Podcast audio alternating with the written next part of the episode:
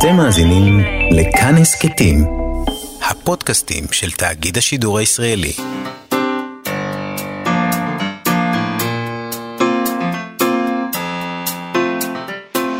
מה שכרוך עם יובל אביבי ומה יעשה לה.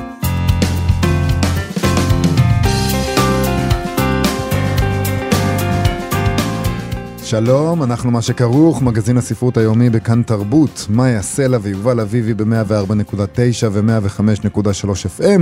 אפשר למצוא אותנו גם ביישומון של כאן ובאתר של כאן, וכמובן כהסכת ביישומוני ההסכתים. איתנו באולפן מפיקת התוכנית, תמר בנימין, על הביצוע הטכי, הטכני, לא ביצוע טכי.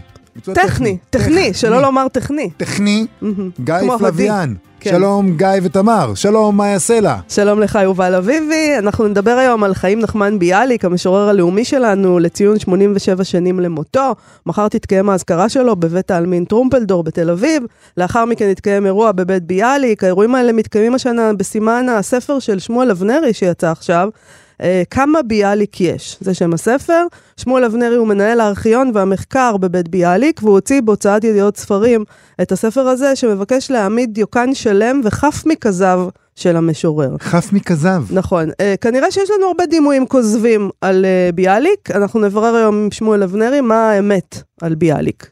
אה, אני מצפה למצוא שלל שערוריות, יובל. נדבר גם עם דוקטור נורית אורחן על ספרות היידיש הנשית הראשונה, שאותה ליקטה וקיבצה בספר עומדות בניסיון, שיצא בהוצאת מאגנס. אה, אבל נתחיל, אה, כן. נתחיל בהתחלה. נתחיל בהתחלה עם פסטיבל המשוררים במטולה. אשר עומד להיפתח מחר, הוא יימשך לאורך סוף השבוע, אחרי שנדחה מהמועד המקורי שלו בחג השבועות בגלל המלחמה. אנחנו נדבר על זה עכשיו עם המנהל האומנותי של הפסטיבל, שהוא גם עורך תרבות וספרות בארץ, בני ציפר. שלום בני. שלום, שלום. אהלן, איזה שלום. כיף. זהו, אני ישר אומר, עליזות. אה, נותן קרדיט, השנה אה, המנהלת שלצידי היא שירי נכון, לב-ארי. שירי נכון. לפרי ובני. ציפר הם מנהלים אומנותיים רגע. ביחד, אה, נכון. וסוף סוף, בני, מה זה? וזה בית הקונפדרציה. נכון. רגע, למה, אם כבר העלית את זה, למה? תמיד היית אה, שליט לא, בודד. תמיד הייתה, אז מה שהייתה תמיד ועדה אומנותית, היו ש... עם אה, ש- שלוש, אה, שלושה, שלושה אה, שופטים, מין ועדה כזאת, כן. שלושה חברי ועדה, והפעם במקום שלושה יש אחת, וזה הרבה יותר ככה כיף לנהל את זה בצורה... אז, אז תגיד, היה לכם מריבות? אחד. מעניין אותי איך זה עובד. לא, ממש לא לא. רבתם? ממש אוקיי. לא, דווקא לא, כי אנחנו מכירים מזמן, משנים, כאילו מעיתון הארץ. כן. ו... ואני חושב שזה יופי של... אה, מה שקורה הוא זה ששירי לב-ארי יותר מחוברת ל... אה, קודם כל לנשים, כלומר למשוררות הנשים, כי הרי תמיד מאשימים אותי שאני נכון, מיזוגן, שאני נכון. אבל אתה מתאמץ גולן, להשתפר, רואים את זה. המאמץ שלך, בני, ב- בעיתון, בכל אופן. אה, כן, אבל בכל אופן, זאת אומרת, מה שקורה הוא זה שתמיד, אה, לא משנה, מאשימים אותי, ואז אז עכשיו יש מי שדואגת לכך ש... אז עכשיו אפשר להאשים את שירי. לא, זהו, שהיא דואגת שלא אי אפשר יהיה להאשים אף אחד, אנחנו נקיים מעוון. כאילו, יש הרבה נשים ומשוררות והכל בסדר. כאילו, יש כל הייצוג לכל העדות, המגזרים, ה... לא יודע מה. המג... זה לא קל המגזרים. בימינו לעשות, אה, כאילו ממש צריך לעבוד עם טבלה כזאת של אה, נכון, של כל נכון, הייצוגים נכון. והמגזרים. לא, נכון? אבל יש בזה משהו גם טוב, באמת יש טוב, כי, כי ברגע, אני מודה ומתוודה, זה נורא נוח ללכת תמיד אל המוכר והבטוח, כלומר לקחת את המשוררים המפורסמים, שבדרך כלל באמת יש הרבה ביניהם גברים, ואז אה, ל... לעשות פסטיבל נהדר, אבל צריך לתת אה, הזדמנות לאחרים גם. אני רוצה לשאול, סליחה יובל, בבקשה. היו פשוט דיבורים על זה, שאתה יודע, באופן עקרוני, לזיכרוני, הקדנציה היא שלוש שנים, ואתה כבר uh, מעבר כן, לשלוש שנים, אז דיברו על זה שבעצם השנה זה מין uh, העברת המושכות, שזה סימן אה, כזה. כן, יכול להיות, כן, כי די, אה, זאת אומרת, גם ביבי אה, ירד. הופה, הופה. לא, לא התכוונו תמיד אני לדבר על ביבי. אבל אפשר, תקשיב. לא, לא, זאת אומרת, אה, תמיד אמרו אמרו שאני הביבי של הספרות. אז אני- הנה, אז אני- אני מעביר אה, את המושכות בלי... אה. אז אתה יוצא, אתה יוצא מהבית בבלפור, בוא נגיד. אה, אתה תצא. לא, אני לא יודע מה ביום הכוונות שבו. שלהם. דווקא אוקיי. אני... יכול להיות שנמשיך לעשות עוד שנה ביחד. כי בסך הכל, מה הבעיה? לא יודע. לא- תשמע, אבל אגב, אם אנחנו כבר משווים אותך ל- לביבי של הספרות וכולי וכולי, כן. בכלל, השנה עמד בסימן של פיוסים כבירים. זאת אומרת, אחד מ...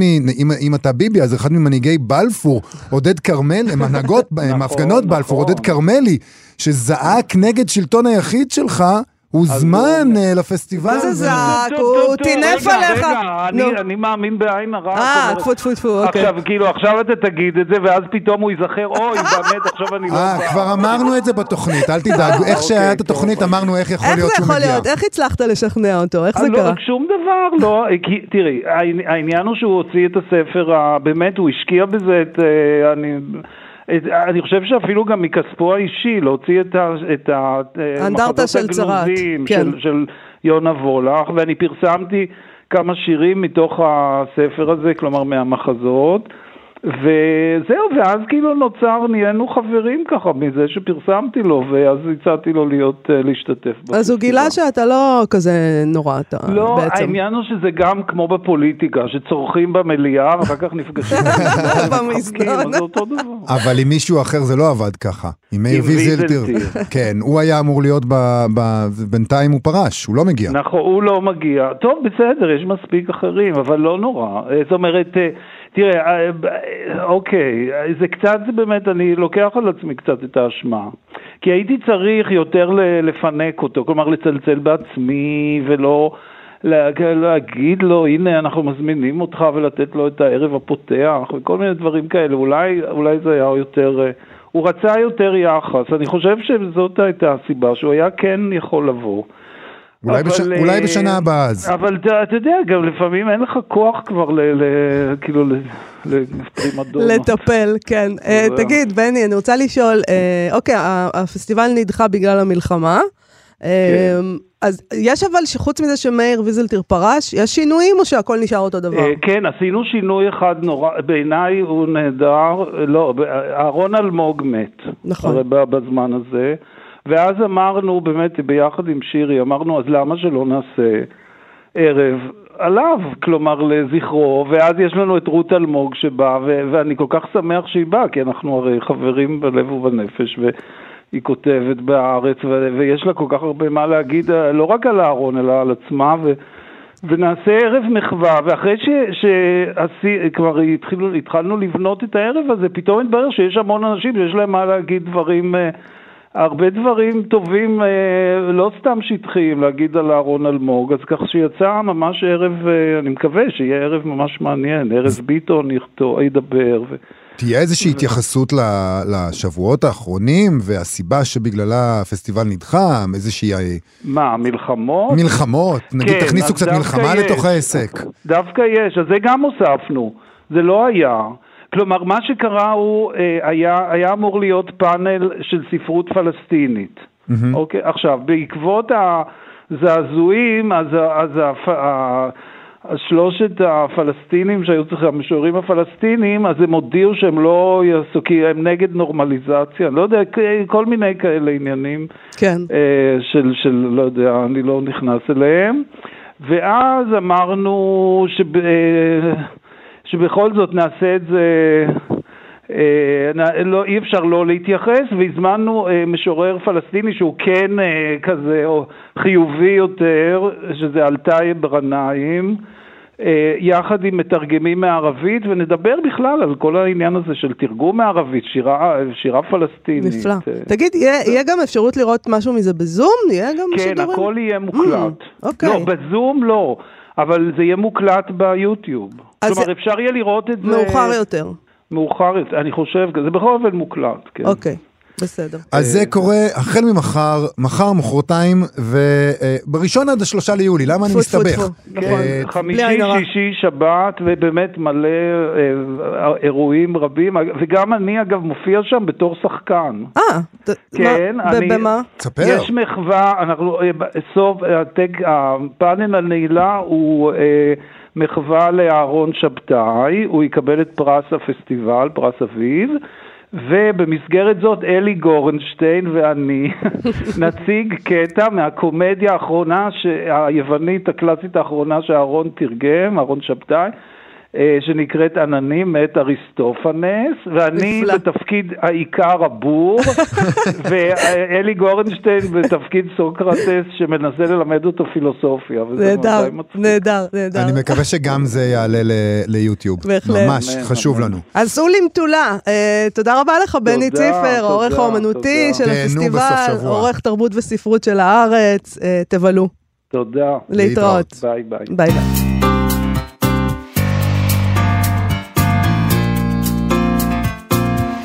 נדמה לנו שאנחנו מכירים את המשורר הלאומי שלנו, חיים נחמן ביאליק, אבל שמואל אבנרי, מנהל הארכיון והמחקר בבית ביאליק, מבקש לצייר בספרו כמה ביאליק יש, את ביאליק האמיתי, נקי מדימויים כוזבים. וזה כמובן מעלה מיד את השאלה, איזה דימויים כוזבים יש לנו אודותיו, אה, כאלה שצריך לנקות, מה אנחנו חושבים עליו בטעות, ומי הוא היה באמת? כן. מי זה? מי, מי הוא חיים נחמן ביאליק? כבכל שנה, גם השנה תיארך אזכרה לביאליק. זה תמיד מרגש אותי שממשיכים לעשות לו אזכרות בבית העלמין טרומפלדור בתל אביב כמובן. משם ימשיכו לאירוע בבית ביאליק. כל הדבר הזה כמובן לציון 87 שנים למותו של המשורר.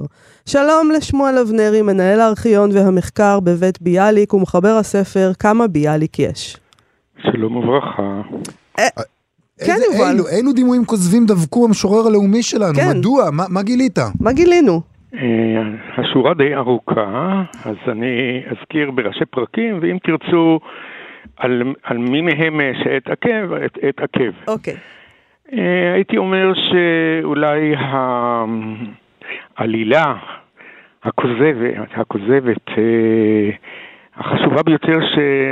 שמצאתי לנכון לקעקע, כי היא לא רק ספרותית, אלא גם כן בעלת השלכות אה, חברתיות, אה, זה מה שנטען עוד בימיו, כאילו הוא אמר, אני שונא את הפרנקים, אני שונא את הערבים כי הם דומים לפרנקים. כן. Mm.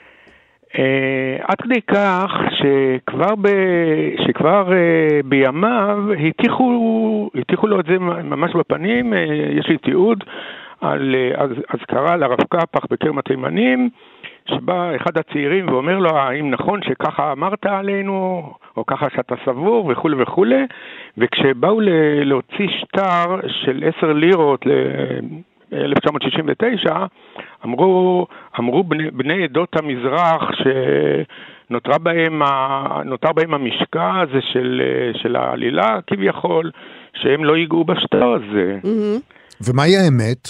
אם אה, ככה? האמת היא שהיא פשוט הפוכה. אה, ביאליק כל, כל ימיו אה, ניסה בניגוד לבן גוריון לדוגמה, שעניין של כור ההיתוך, אה, לעשות ישראלי חדש וכולי, אה, ביאליק אה, סבר שלכל אה, גלות אה, אה, יש את המחמנים, את, את האוצרות, ואין לערבב אותם, זה כמו עץ עם ענפים שונים, וכל ענף צריך לשמור דווקא על צבעו. וכמו שאבני החושן, החושן מורכב מתריסר אבנים שכל אחד צבע שלה. לא לערבב ולא לבטל ולשמור על הייחוד הזה. הוא בעצמו הרי ביחד עם רבניצקי הקדישו כמה עשרות שנים לטיפוח של שירת אה, ספרד, וזה לא כל כך ידוע שהוציאו כשמונה שמונה כרכים על שירת אבן גבירול, משה אבן עזרא. אז מאיפה הגיע הדבר לא אמר, הזה? אז הוא לא אמר בכלל את המשפט הזה שייחסו לא, לו? לא, לא היה ולא נברא, וכבר אה, המאירי בספר שלו שנקרא אה, על אתר, על ביאליק, mm-hmm. הוא חושף שם אה, את מי שבאמת אמר את זה, זה אחד בשם אה, סמיאטיצקי, אה, הוא דווקא מהחבורה של ביאליק, לא רק בארץ ישראל אלא עוד באודסה, עורך לשוני, מאוד שנון, והוא אמר את זה ככה כבת צחוק, וגם אמר את זה בצורה אחרת, והתגלגל לדבר שזה דבק בביאליק, כן. והבעיה שדורות, וחלק עוד מאמינים היום, שהדבר הזה באמת יצא מפיו של ביאליק. איזה עוד, מעניין, אה, איזה מעניין. עוד אה, דבר גילית עליו שהוא כזב ולא אמת? אה, זה עניין של... העיניים לפעמים משקרות, כן? אה, נדמה לך, נדמה לך, אתה, אתה נכנס, נגיד, אה, אתם נכנסים לבית ביאליק, שזה ארמון קטן, כן. ואתם מהרהרים, או שזה, או שביאליק היה עשיר, או שהמוסדות בנו לו, אולי מוסדות המדינה שבדרך, או העירייה. זה נראה מפואר, כן. נכון. מאוד. אני, אתה, אתה- אני לא בגדול... רק מפואר, יש שם איזה הדרת כבוד. אני פעם נכנסתי לבית ביאליק, לא יודעת איזה אירוע היה, והלכתי עם הבת שלי, והיא הייתה אז נגיד בת ארבע, משהו כזה. כן. ואז היא נכנסנו, והכל כזה, והיא הסתכלה עליי ואמרה לי, פה גר אלוהים? זה מה שהיה נראה לה. כי יש, יש שם, אתה נכנס משמאל, צריך להגיד אולי למי שלא היה, אתה נכנס משמאל ומיד אתה מגיע למין מקום כזה שהוא חדר האוכל, ויש פתח מחדר האוכל אל המטבח, וזה מיד יוצר לי את הרושם של משרתים. שמעבירים את המזון מן המטבח דרך חור בקיר אירופה, אל... אירופה. אירופה, בדיוק. נכון.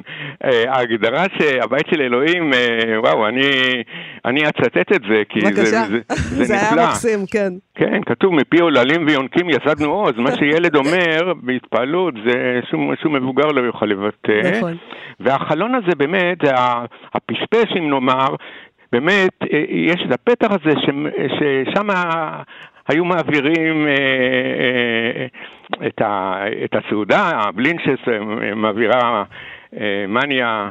וביאליק תמיד אומר אה, עוד ועוד, אה, התיאבון של ביאליק היה אה, משהו ידוע, בייחוד לדברים מתוקים, אבל גם לא רק, ומניה מספרת בזיכרונות שלה שבשלוש שנים הראשונות, שהם היו סמוכים על שולחן אה, הוריה, כדרך הזמן, הרי אז הם היו עשירים עוד ההורים, אז uh, כשהבובה שלה הייתה מכינה את העוגה, היא הייתה צריכה להצפין אותה, כי אחרת uh, ביאליק היה מחסל אותה לפני השבת. רגע, אבל אז הוא לא היה עשיר ביאליק? לא, אז לא ולא, הוא, היה- הוא, אה, לא תאמינו, אבל הוא היה ממש אה, חי מן היד אל הפה. כל, כל השנים האלה שהוא, שהוא גר אה, בארמון הזה, ועל זה כתבתי את, ה, אה, את, המ, את המאמר בתוך הספר כמובן, שנקרא בעל הטירה על עמידותו המדומה של ביאליק. עד כדי כך הוא היה במצוקה כספית שהוא נאלץ אה, אה, בסופו של דבר אה, לפטר את המזכיר הנאמן שלו, ששירת אותו חמש שנים, יוחנן פורקווינסקי, וכשאמר לו המזכיר, אבל אותך אני מוכן לשרת באמונה בלא תמורה, אמר לו ביאליק, אבל לזה אני לא מוכן. וזה בשנים. שהוא כבר, שהוא כבר ביאליק, זאת אומרת, זה לא... כן, כן, כן. אז איך נהיה הבית המדהים הזה? כן, אני רק אוסיף לכם תמיהה על תמיהה, שבהתאם למה שהערת כרגע, שעד כדי כך, למרות שהוא כבר משורר לאומי, הכתר הרי אה, על ראשו כבר אה, מאז גיל 30, וכאן בארץ אין מה לדבר, הוא, הרי כולם פונים אליו. לא, לא סתם אה, כשבא שאגאל ארצה, הוא מכונה, מכנה אותו המושל הרוחני. אז, אז כשהוא בא לכנס את... כל, כל דברי הספרות שלו לילדים, שירים ופזמונות, כן? אה, עם הציום של גוטמן, ואחר כך גם כן, כן. את אה, ויהי היום אין לו כסף. והוא, והוא מלווה מאיזה עשיר אחד, אה, דלפינר קראו לו, מאוסטריה, והוא כותב לו, ביאליק אליו, לא אשכח עד יומי האחרון את החסד שאתה עושה לי, וכשיגיעו מיד התמורות הראשונות על, על הספר, אני לא רוצה להישאר לך חייב פרוטה. כן. עכשיו, עכשיו שוב ל- לשאלה כמובן ששאלתם, אם כך, אה, איך הוא, איך הוא בכל זאת בנה. אם נכון. כך, אה, א', אה, ביאליק, אה, הייתי אומר, מטבע בריאתו נדון לחיות בדוחק. למה? כי ממה הוא התפרנס? הוא התפרנס מן המולות. עכשיו, זה לא מולות שמחזרת אחר קהל היעד. קהל היעד רוצה רומנים, רוצה כי ספרי בישול, לא יודע מה הוא רוצה. לא. הוא רוצה לבנות תרבות. יש לו הרצאה מאוד מאוד חשובה, אני מזכיר אותה כמובן בספר, ב-1913, בוועידה לתרבות ולספרות בווינה, זה נקרא הספר העברי, שם הוא נותן פרוגרמה איך צריך להיות ארון הספרים היהודי.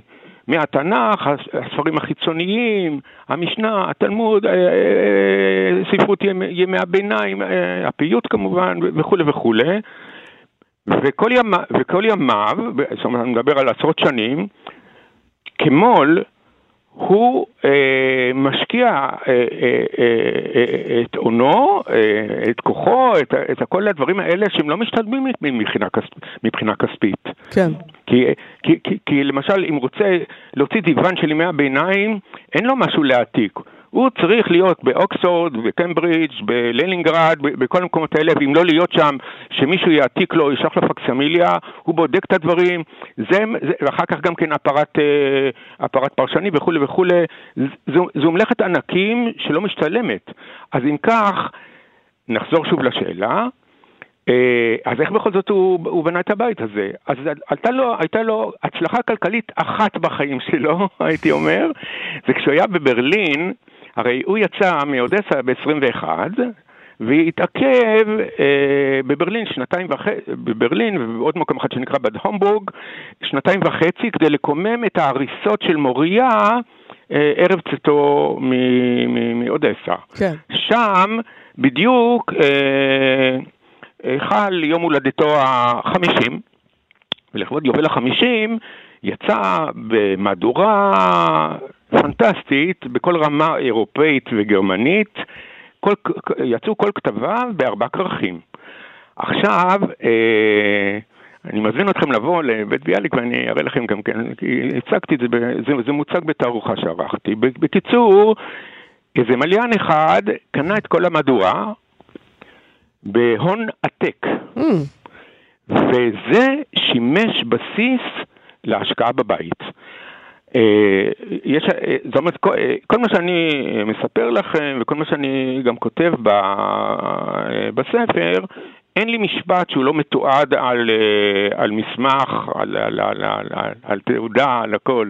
ככה שאני גם לא מאמין בדברים שלא נשענים אה, תוך הצלבה על עדויות ממשיות. ואז יש, אם כך, אה, אני אומר, אה, אה, זה, זה שימש לו כבסיס להשקעה. אבל הוא... זה בית יוצא דופן שהוא בנה בתל אביב, זה לא היו אז בתים כאלה ממש. כלומר, היה לו איזה משהו אה, מאוד שאפתני שם. לא? או, אז זהו, את נוגעת כאן באמת לשאלה ראויה ממש, ואני גם באמת, במאמרי זה על ביאליק ובעל עתירה על עמידותו המדומה של ביאליק, אני שואל את עצמי, אני שואל, אני שואל, אה, אה, הרי ביאליק הוא איש צנוע מאוד בטבע שלו, בכל ההליכות שלו עם הבריות והכול. ואני נותן עדות של פיכמן, שפעם אחת הוא מוצא את ביאליק באיזה מקום נופש, ככה לשפת, אה, לשפת הים של אודסה, הוא מוצא אותו באיזה מין צריף מגוגה בקש, הוא אומר לו, לא מצאת לך איזה חור אחר להיות בו? אז הוא אומר לו, כך אני אוהב. ככה נחה לה הרוח וכו'. אז יכול היה לקנות דירת שניים וחצי חדרים ולהסתפק בזה כמו כולנו, למה זה? אז אני מציב דווקא את השאלה הזו שאתם, אה, שאתם שאלתם בראש המאמר. אז אני, אני איתכם בשאלה באמת, אז למה הוא היה צריך את הדבר הכל כך מפואר הזה? ואני גם מנמק, וגם אני מנסה לנמק. אוקיי. Okay. אה, נימוק אחד, אה, נימוק אחד אה, קשור לה, לה, להוויה של החיים שלו, שהוא נולד בתוך עוני, והחרדה מן העוני לא הרפתה ממנו עד יומו האחרון. עכשיו, והוא, יש לי עדות שהוא אומר לפיכמן באחד הפעמים, אה, על, על רקע הבנייה וכולי, שהוא רוצה יום אחד אה, כאילו אה, לפצות את עצמו על כל חוויית העוני הזו, שהוא היה צריך אה, אה, להידפק על... אה, אה, להישען על מה שישלח לו הסבא לוולוז'ין, אה, כמה וכמה רובלים, וככה וככה, ו- ולהתארח במה שנקרא לאכול ימים, אה, אתם יודעים, במושגים של הישיבות, ושהוא יוכל בעצמו לארח בבית משלו. בבית mm. משלו זה ככה. ועוד דבר גם כן, ביאליק, כמו שאמרתי לכם, כבר בגיל 30, יש עליו את הקטע של המשורר הלאומי. הוא כמו שאמר אה, גם, גם שגל שהזכרתי ואחרים, הוא הכי קרוב ל- ל- להיות מעין נשיא הדור. עכשיו, נשיא הדור או מלך, הוא לא, הוא לא יכול להסתפק במשהו דל, כמו אמרת, שניים וחצי חדרים, אה, הוא היה, הוא היה קונה את זה. אבל יש לנו מושג, מלך שמחל על כבודו אין כבודו מחול, רב שמחל אין כבודו מחול. אם כך, הארמון הזה, אה, הוא, הוא, הוא גם בא לספק את, ה, את, את העניין הזה של, של, של כבוד והדר לתרבות העברית, לספרות העברית ולכל מה שהוא מייצג. אני חושבת שזה בהחלט, אה, אז כנראה עשה, אבל בטח גם עושה את זה, ולבקר בבית ביאליק זה תענוג, אני מאוד נכון. אוהבת את את הבית הזה. נכון. שמואל אבנרי, אה, נגענו ממש על קצה המזלג, מי שרוצה לשמוע עוד יכול לעשות את זה מחר בבית ביאליק, ולקרוא את הספר כמובן, כמה ביאליק יש, שיצא בידיעות ספרים, נכון? נכון, נכון. אז ו- תודה רבה לך על השיחה המרתקת הזאת, עד מאוד. תודה, תודה רבה לכם, אני מזמין, אני מזמין אתכם ל- לעוד כמה שיחות, כי נגענו בדיוק, ממש מקצת. כמו שאמרת על קצה המזלג. נכון, תודה רבה לך. להתראות. תודה לכם, להתראות. כל טוב.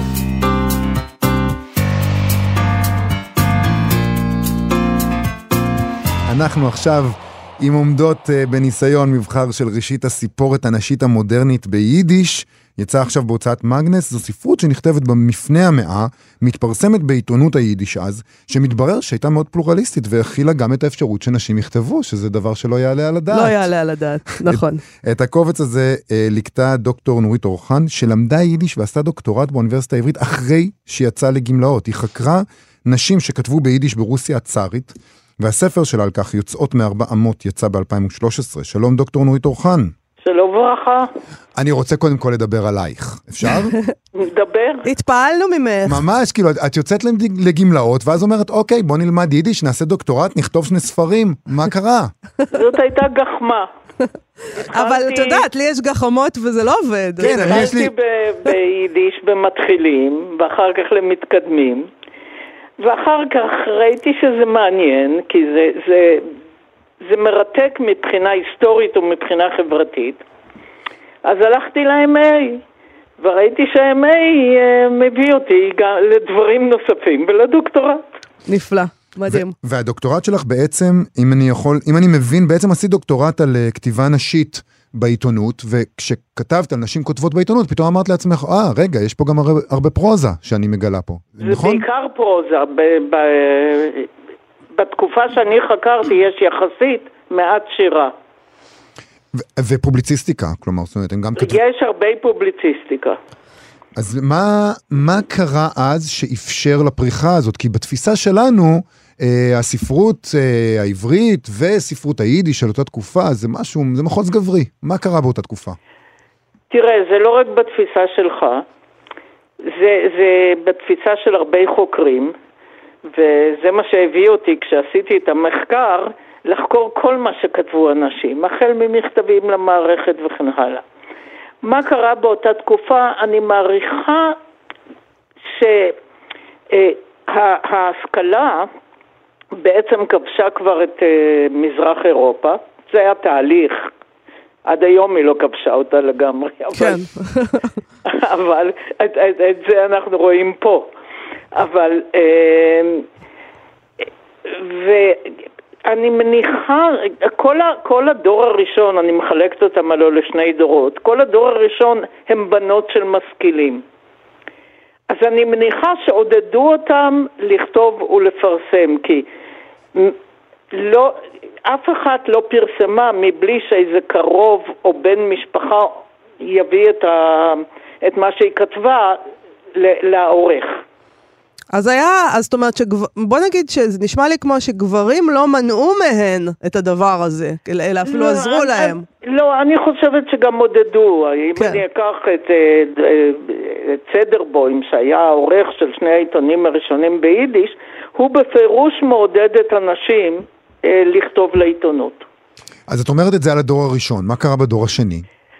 בדור השני, נומינלית, יש הרבה יותר אה, דברים שכתבו נשים, אבל אם אתה בודק, והדור השני הוא עם העיתונות היומית, עד, עד 1903 לא הייתה עיתונות יומית ביידיש. הדור השני, אה, אז אם אתה בודק את זה יחסית, אז זה הרבה פחות, כי שנה אחת של עיתונים זה בערך, אה, איך אני אגיד לך, זה כמעט שש שנים של עיתונות אה, שבועית. מה, איך המחקר התייחס לכתיבה הזאת עד היום, אם בכלל? התייחסו לזה? Uh, המחקר בהתחלה כמעט פסח עליהם. Uh, ואם התייחסו לזה, אז uh, כאל ספרות נחותה. הראשון שהתייחס ממש לנשים, לא, לאו דווקא לכותבות, אבל הוא מונה 17 נשים שכתבו ביידיש, היה שמואל ניגר, שפרסם מאמר אה, מהפכני אז, בשם, אני אתרגם את זה לעברית, אה, הקוראות וספרות היידיש, הקוראת וספרות היידיש. ושם הוא אומר שיש השפעה של, על היידיש, על, שהיידיש כיוונה את עצמה לנשים. והוא מונה 17 נשים ש, שכתבו ביידיש. עכשיו, אחר כך יש המחקר הגדול של חווה טורניאנסקי על גליקל מהמלין, כן. שהיא דיברה עליו כבר הרבה וגם כתבו עליו הרבה, וזה מחקר נפלא. על אה, אישה שכתבה זיכרונות ביידיש. היא לא פרסמה אותם, אבל היא כתבה זיכרונות. ובארצות הברית בשנות התשעים יצא ספר שנקרא Found Treasures, כלומר אה, אוצרות שנמצאו, על נשים, תרגומים של סיפורים של נשים ליידיש. הם עשו בעיקר אה, תרגומים של נשים שהתפרסמו בעיתונות באמריקה. וחלקן כמובן גם פרסמו בעיתונות במזרח אירופה ואחר כך היגרו לאמריקה. בואי נדבר רגע על התוכן. כי כן. אנחנו, כי, כי התכנים הם, הם, הם מאוד מעניינים, וגם שם יש הבדלים בין הדורות האלה שאת אה, נכון, מונה. נכון, אני שמחה ששמת לב לזה. מה מעניין אותן, את הנשים הכותבות האלה? מה, בכל אחד מהדורות, על מה הן כותבות? ואני חושב שההבדלים גם מלמדים, תכף תגידי לנו, אולי הם מלמדים על איזשהו מהלך, לא רק ספרותי כמובן, אלא מהלך אה, חברתי. בוודאי. תראה, אה, מה שמעניין אותם בדור הראשון, הדבר המרכזי, הייתי אומרת, זה השכלה. אה, הן רואות בהשכלה כללית את חזות הכל, שתחלץ אותם מכל המצוקות שלהם. ובעניין הזה הן דומות למשכילים, זאת אומרת, זה שהאישה המסורתית מוצגת כאישה, האם המסורתית, כן. כאם שלא, ש, שהיא קשה, היא לא, לא מבינה את הילדים שלה, היא מונעת כל קדמה, אה, היא גם גסת רוח. זה במידה רבה מושפע מההשקפה המשכילית. ומי ש, שגיבור שם בעצם, את אומרת את זה, זה האבא, שהוא משכיל והוא טוב לב, והוא זה שדוחף את הבנות. בעצם... הוא לא הגיבור, זה תמיד גיבורות, אבל האבות הם שדוחפים את, את הבנות ללמוד. זאת אומרת, הן מסתכלות על האב כעל המודל, לאיך נכון, צריך להיות. נכון, נכון מאוד. אבל זה משתנה בדור השני. בדור השני זה משתנה לגמרי. אגב, לא רק אני שמתי לב לזה, שמו לב לזה עוד חוקרים, גם לגבי ספרות ההשכלה. אבל אה, בדור השני, אה, הנש... הכותבות כבר אה, הרבה יותר משוחררות. הם לא, הם כבר, הם לא, אני לא יודעת אם הם הכירו את קודמותיהן. אבל הן כבר לא שייכות לפורצות הדרך נקרא לזה. הן חופשיות הרבה יותר. גם בחברה היהודית היא כבר הרבה יותר אה, מפוצלת ויש בה כבר הרבה יותר דעות מכל הסוגים. אה, היא נעשית עירונית הרבה יותר, והעיתונות היומית מבטאת את זה, כי הדגש בה זה כמובן על הערים הגדולות. אז הם כנראה הרגישו יותר חופשיות לכתוב את מה שהן מרגישות. זה גם מתאים קצת לספרות המודרנית, והן בהחלט מושפעות מכל מיני אה, זרמים מודרניים, והן הרגישו יותר חופשיות, ואז הן כותבות אה, את, את מה שמציק להן באופן אישי. מה מציק להן? הם מציקים להם הרבה דברים. קודם כל, הן מתארות את התפרקות המסגרות בדור השני. הכל מתפורר. גם היחסים במשפחה, גם הקהילה, גם מערכת יחסים בין אוהבים. אז זה דבר ראשון. שזה מזכיר מאוד גם את מה שמעסיק גברים באותה תקופה. הרי ללא יש לנו, ספק. יש לנו את זה- התלוש, את הדמות של התלוש שהיא אחת נכון, הדמויות. נכון. אז הן גם אז- היו תלושות. כן, אבל ההבדל בין התלישות, אני מסכימה איתך במאה אחוז, זה באמת מזכיר את, התלו, את התלוש, אלא שיש הבדל בין התלישות של הנשים לתלישות של הגברים. כי התלישות של הנשים היא אף פעם לא תלישות מוחלטת, כי הן צריכות לטפל במשפחה או בילדים והן לא יכולות לפרוח. עכשיו, מה שעוד מעסיק אותם זה כמובן העניין הזה שבדרך כלל הבעל יוצא לו לכל מיני דברים מהבית, וברוב, במקרים רבים מהעיר, והאישה נשארת. עד היום זה מטריד אותנו.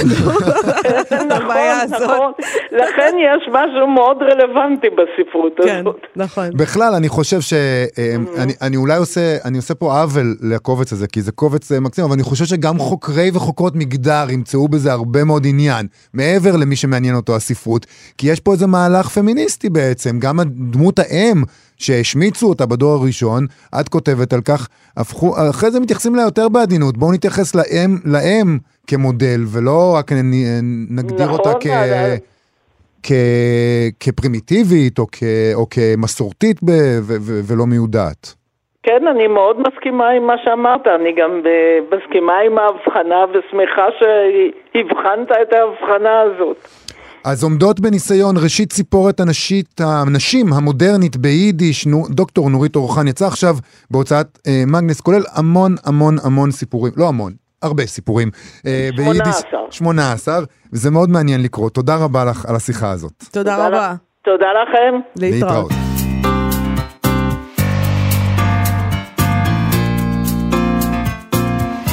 חדשות מהעולם והמלצות, לסיום. כן. אוקיי, הסופרת טלי סמית היא זוכת פרס ג'ורג' אורוול על ספרה קיץ, אה, שחותם את אה, רביעיית העונות שלה.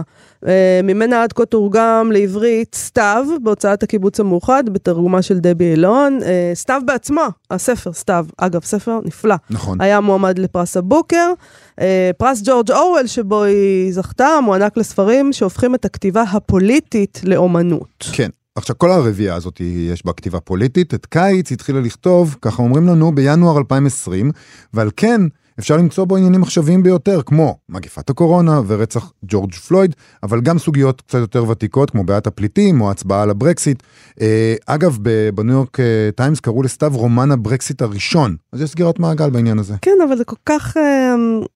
ג- זה ממש גסות רוח, ל- לכנות אותו ככה. מצד הניו יורק טיימס, כאילו? כן, ו- ובלי להתייחס בכלל ככה לספרות, לא משנה. אוקיי. בנימוקים לפרס נכתב שקיץ מהווה סוף מדהים לרביעייה יוצאת דופן, וממצב את סמית כאחת מגדולות הכותבות בדורנו, וכי ניתן להגדיר אותו כקפסולת זמן שקריאתו חיונית לכל מי שמבקש להבין את הלך הרוח בתקופה הסוערת בה אנו חיים. היא עצמה אמרה שהיא מאושרת לזכות בפרס החשוב ולעמוד בציפיות של, אה, ב- ב- ובשאיפות של אורוול לכתיבה פוליטית ולאומנות, והיא אמרה גם שחזונות העבר והעתיד של אורוול יישארו לנצח, וחבל. היינו מעדיפים שהם לא יישארו כן, לנצח. זה לא, זה, לא, אוקיי. זה, לא, טוב- זה לא טוב. אה, בניו יורק טיימס רק נגיד, כתבו על כל הרביעייה הזאת, שכל אחד מהספרים האלה נע לקצב חדשות העולם, מהברקסיט לטראמפ, לשריפות באוסטרליה, לפליטים, לקוביד 19, כל אחד מהם היה כמו כפתור שפותח את הראש בכתיבה. קשה לומר אם הם יחזיקו מעמד כיצירת אומנות, ככה כתבו על זה, אבל הם ללא ספק נוכחים? כאן כרגע. הם באו. לברך ויצאו מקללים. טוב, אה, אוקיי. אנחנו נסיים עם המלצות ספרותיות לסוף השבוע, וזה כמובן מעבר לפסטיבל המשוררים במטולה שקורה בסוף השבוע, אה, החל ממחר, ומעבר להז... אה, להזכרה של ביאליק, שעל שניהם דיברנו. אז חוץ מזה, היום, בשעה שבע וחצי, בחנות התל אביבית סיפור פשוט, אה, יתקיים אה, דיון על התנגדות לכיבוש מתוך עמדה יהודית בעקבות אה, ספרו של מיכאל מנקין, התחלת, מוסר ומסורת בעידן של כוח יהודי. אה, דיברנו איתו כאן, יש, יהיו שם אורלי נוי, אבי דבוש, פרימה בוביס. נכון. מחר, יום חמישי, בשעה שבע בערב, יתקיים אירוע לכבוד הספר הקוד האתני, קאבה, מזרחים, אשכנזים, של דוקטור זאב לרר במכון ון ליר. הוא יועבר בשידור חי, בפייסבוק וביוטיוב. ישתתפו שם פרופסור יהודה שנהב, פרופסור אורנה ששון לוי ודוקטור לרר בעצמו. מחר, בשעה שבע בערב, יתקיים כנס ספרות רומנטית בקניון עופר בפתח תקווה, בהשתתפות uh, סופרות מובילות מהתחום, חגית אלכסנדר, אן רוז, מאיה בר, uh, ברדה קראוס, ענבל אוחנה ודנה רדה. עוד מחר, מחר יום מאוד עמוס, מאוד. יתקיים ערב משוררים ומשוררות עם ספריהם החדשים. ישתתפו שם רומן אייזנברג, יפעל ביסטרי, מרחב ישורון, אלפרד כהן, קרן למן, הדר לוטן, קי מידן, דלילה מסל גורדון ונדיה עדינה רוז. וגם מחר בשמונה בערב תתקיים ההשקה של בית הוצאת תשע נשמות. הם מקימים uh, בית הוצאה ומכריזים על סדרות חדשות של ההוצאה. זה יקרה ברחוב גורדון 24, ומלבד ספרים, אתם תמצאו שם גם יין. חנות ספרים ויין. וזה זמננו לסיים. לסיים. נכון, תודה למפיקת התוכנית תמר בנימין ולגיא פלוויאן על הביצוע הטכני. בואו לעמוד uh, הפייסבוק שלנו ולעמוד הפייסבוק של כאן תרבות. מחר נשדר את המיטב של מה שכרוך מהשבוע החולף. להתראות. להתראות. אתם מאזינים לכאן הסכתים, הפודקאסטים של תאגיד השידור הישראלי.